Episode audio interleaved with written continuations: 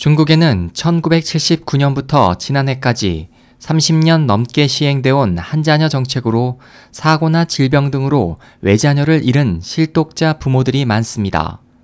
그들 중 노년에 들어선 이들은 대부분 사회 활동의 일선에서 물러난 후 경제적인 어려움을 겪고 있습니다. 19일 아사히 신문 등에 따르면 중국 실독자 부모 천여 명이 전날 베이징 시내 국가위생계획 출산위원회 앞 노상에서 그동안 정부가 시행해온 한자녀 정책에 항의하는 시위를 벌였습니다. 시위대는 1개월 전부터 인터넷을 통해 참가자를 모은 것으로 알려졌습니다. 신문은 이날 시위대가 실독자라고 쓴 흰색 모자를 쓰고 자신들에 대한 정부의 지원이 부족하다고 항의했다며 베이징의 경비가 갈수록 강화되는 가운데 천명 규모의 시위가 벌어진 것은 이례적이라고 설명했습니다.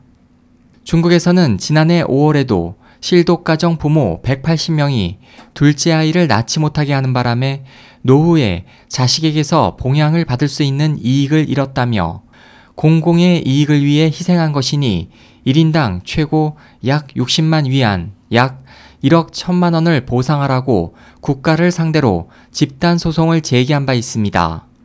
하지만 1심인 제1중급법원과 2심인 고등법원은 국가의 정책조정 범위 내에 속하는 것으로 법원이 소송을 접수할 사안이 아니다라며 받아들이지 않아 이들은 대법원에 해당하는 최고 인민법원에 불복 신청을 내는 절차를 밟고 있습니다.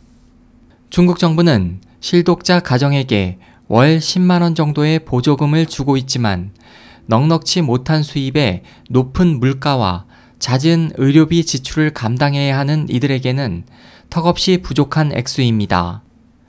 SOH 희망지성 국제방송 홍승일이었습니다.